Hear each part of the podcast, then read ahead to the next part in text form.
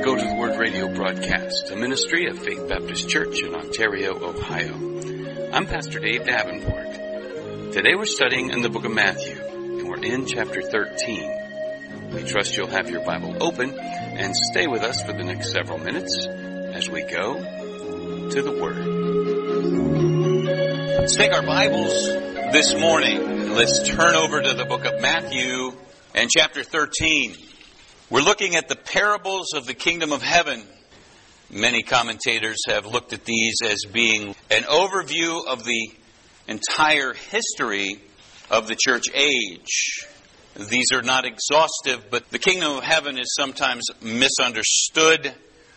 But for we who are reading our Bibles routinely, we begin to get a glimpse of what the Lord's talking about. In having arrived on the scene, he was, in fact, the heir apparent to David's throne. He was born in Joseph's family as his firstborn, thus giving him a right to the throne, but also of the bloodline of David through Mary. And all that being said, he's the king. And everybody knew he was in that line. All of those Pharisees knew it. You got to remember this. Whenever you're reading about the Pharisees pushing back on Jesus, you know they went back and looked at the archives. They knew who he was. They didn't like who he was, and they didn't like what he was about and how he was going about doing things. But nevertheless, he was the king. So when he talks about the kingdom of heaven and he's using parables, you begin to realize that what he's doing is he's basically aggravating the circumstance for those who will not believe. And that's exactly what God does. He aggravates the circumstance. If you don't want to believe, he will not twist your arm. In fact, he will twist things up. Okay? Will contort things in front of you and make it easier for you not to believe. Because he's not going to, uh, as it were, beg for us to come. He's not going to do that. He will condescend. He comes meek, lowly. Manger, anybody can come near. The cross, humiliation on display. Willingly, he gives himself, but nevertheless, he just simply makes the invitation. Let him who has ears to hear, let him hear. And he also tells us, Come unto me. He invites you, Come unto me, and I will give you rest. He who is thirsty, come unto me, I will give you drink. He is a gracious king above all kings that would ever walk upon the face of this earth. And he has established a kingdom. You recall, right? Jesus, when he was being pressed by Pilate, what did he say? He said, Are you a king?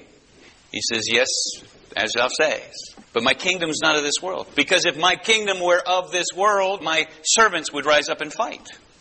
Think about that. Those disciples, they wanted to. God knows, they got the sword out. Peter's ready to go at it. But nevertheless, he stayed them. And he kept things under control even in the time when it could have come unraveled. So look at the concept of this kingdom. You you begin to see him really drilling into it in those areas. But also in Luke 17, the Sadducees and the Pharisees and those leaders of the religion of the Jews at the time, it says, when he was demanded of the Pharisees, when they demanded of him to give an answer, when the kingdom of God should come. They're asking the right person, right? But they have no heart for it. This is very similar to the Matthew 24 and 25 section where they said, When will the kingdom come? And that was his disciples, and he really sat down and gave them a talking to and gave them real good information. But it says, When he was demanded of the Pharisees when the kingdom of God should come, he answered them and said, The kingdom of God cometh not with observation, neither shall they say, Lo here, nor lo there, for behold, the kingdom of God is within you. And the word within has the idea of in your midst. In other words, he was already there. His kingdom was already here. The king was here, and wherever the king goes, the kingdom is represented. In fact, it should be understood that when he's talking about the kingdom of heaven, he as the king is oftentimes brought into view as he goes through these. He talks, a sower went forth to sow seed. And when you see these sower parable, the tare parable, all these parables of the kingdom in this chapter, what you have in these parables is the initiation of the kingdom. It doesn't say anything about the kingdom of heaven. It just says a sower went forth to sow. That was the initiation. He was the sower, and he sowed the seed of the gospel, and it was going to happen continuously from his beginning of it. So that was the initiation. Then there was infiltration. We saw that with the tares. We also see degradation because in that mustard seed, the birds of the air dwell in it. Okay? We also see the degradation in the fact that this woman comes into view and she's got leaven and she's putting it in three measures and, and she's leavening the whole thing. That's degradation. You can't even recognize the church anymore. There are people who would say they can't find a church in their area, wherever they may be across the United States. I hear it on the Christian radio many times. We don't know where to go because of various doctrinal issues, and they just can't find the church anywhere when they're digging in. And I'm not sure I can document it other than to say people are saying things on Christian radio many times that they're having a hard time finding a church. Then there's complication, and that complication comes in with those parables we looked at last week and the treasure and the pearl. And the complication is it's hidden. Treasure's hidden in a field, and that would be, of course, the, uh, the treasure of the gospel. It's hard to find the gospel today. You know, the gospel is very simple, and yet the devil's done everything he can to complicate things.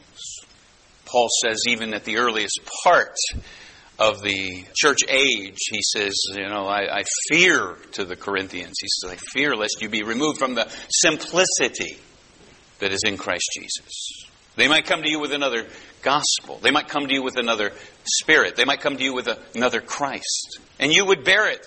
So he's, he's really already seeing the seeds of such confusion or complication. Uh, it was John in First John who says many antichrists are already here. You heard that he will come, but there are many already here. That was first century. How many are there now? We've seen about the false teachers, we've seen false doctrine, and so forth, and it's very, very complicated.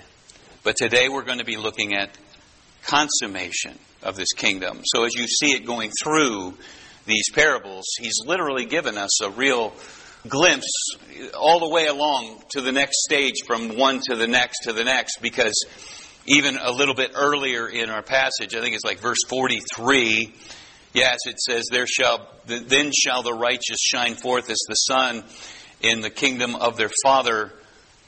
He who hath ears to hear, let him hear." And so what you're seeing is, is that he's already given us a little heads up that this is about a kingdom that's got a beginning and an end. Sower went forth to sow seed, but today we're going to be looking at the dragnet. Maybe you remember years ago there was a TV series in black and white called Dragnet known for the infamous just the facts, ma'am, just the facts, or whatever. So we, we're all familiar with that. That it was not something that you would want to be caught up in because they were usually looking for a criminal. Well, in this parable of the net in our Bibles, we actually have a parable of a drag net, if you will. Watch what it says. In verse 47, we'll begin the reading. It says, Again, the kingdom of heaven is like unto a net that was cast into the sea and gathered of every kind, which when it was full, they drew to the shore and sat down and gathered the good into vessels, but cast the bad away. So shall it be at the end of the age. The angels shall come forth and sever the wicked from among the just, and shall cast them into the furnace of fire there shall be wailing and gnashing of teeth. A few short verses, but we see things that are profound, very powerfully set forth. He's mentioned it earlier, as I said in verse 44, he talks about the wailing and gnashing as well in that parable. But what we need to realize is that he's made it clear what he's talking about when he comes to verse 49 so shall it be at the end of the world. Now, the word world is aeneas, it has the idea of age, not world proper, like at the end of the present earth and heaven and a new heaven and a new earth. He's not talking about that. He's just saying this age. Now, the word age comes to mind when you think of all of the times you hear it in the church. You've heard of the church age, okay? We're in the church age. And so at the end of this church age is what he's talking about. We can pretty much understand from the whole context of the chapter thus far. He says, The kingdom of heaven is like unto a net. When you look at the word net, you do understand that this is a dragnet because the scriptures in their original languages point out a connective. In fact, the word for net here is the only place in the Bible it appears. Now, if you step back for a second, you think, well, what about Peter? Those guys, they threw their net, right? Cast on the other side. Not the same kind of net. There's a kind of net that is surface. There's a kind of net that they're looking for a certain level of fish, so they're just reaching in and pulling out, reaching in and pulling out. But what we're having here is a net that's behind a boat that's being sunk to the bottom and being drug along. In fact, if you were to go into the word itself, it actually is a word that means to stretch out, and it's the only occurrence in the New Testament for this word. Is some people have called it a draw net, some people call it a drag net. We understand the concept in our mind, but we don't fish like that. So it's kind of a little murky, but the concept is tethered in its word. Vincent, who's a scholar of words, he says through transcription of the word into the Latin, sagina in the Greek comes into a word seine that means to make a great sweep. Now, this is not talking about the entire kingdom of God right here. He's talking about the end of the age. You see, what's happening right now is we're dealing with all this other stuff. There's seed flying out, there's birds in the air, there's leaven in the midst, and there's all kinds of things that make it very difficult for us to discern right from wrong. I heard a good quote this past week from C.H. Spurgeon. He said, Discernment is not the ability to distinguish between right and wrong. It's the ability to distinguish between right and almost right. Isn't that good? Because we're living in a day right now where you're being told lie here and a lie there, then you're seeing January 6th being put on display. For almost two years being told one thing, and suddenly they're telling you other things. It required a degree of discernment. And for most of those who are walking with the Lord, have their Bibles open and reading from day to day, they knew those people weren't bad people up there. They were folks who were just going for a certain, and something happened, but it didn't smell right or whatever. But that's the thing you've been constantly bombarded by ever since forever, really, in our lifetimes. Do you know where the word conspiracy theorist came from? It was conjured by the CIA because folks were questioning the Kennedy assassination. And they pooled their ideas and they said, well, what we've got to do is we've got to start demonizing these people by calling them conspiracy theorists. And that's the beginning of the words conspiracy theorist. So, what you call somebody a conspiracy theorist, be mindful that it's getting pretty weird out there, and we've had a lot of conspiracies over the past three years beginning to be put up on the bench and examined under this scrupulous eye of those who are really concerned about what's been said, and suddenly we're seeing some different things being said. Now, we're right on the cusp of examination of the COVID files. This recent Congress, it's 435 members of Congress, about 419 present, 419 to 0 voted to unseal all of the documents they have about what they know about COVID. Why did they do that? Because they were wondering what in the world was going on, and they wanted to be seen by the public. This is new. So we've had the Twitter files, now we're looking at the COVID files, and we've seen the J6 files this past week. What I'm trying to show you is, is that you need some discernment in these days, don't you? Now, this passage here because we have a unfolding narrative. It starts out with one sower going forth to sow, and then we all pick it up. And you know, children of God are the seed. He says in the tares passage, you know, and he says in the children of the evil one are sown in their tares, and he kind of brought us down the line. He shows us in the end it's all going to be hard to find because you got the woman who's got three measures of meal and she leavens them all. And what you have is you have streams. I don't know if you have ever looked into much of your church history, you would find most of church history speaks to you about popes and kings, okay? That's not the real church. Well, that concludes today's portion of the message. This has been a ministry of Faith Baptist Church in Ontario, Ohio, and I'm Pastor Dave Davenport. I hope you'll join us Monday through Friday for our verse by verse studies, and we hope you'll tell others to tune in as well. If you'd like to contact us and learn more about our ministry, go to faithbaptist1.net. You can also download recent broadcasts on our homepage.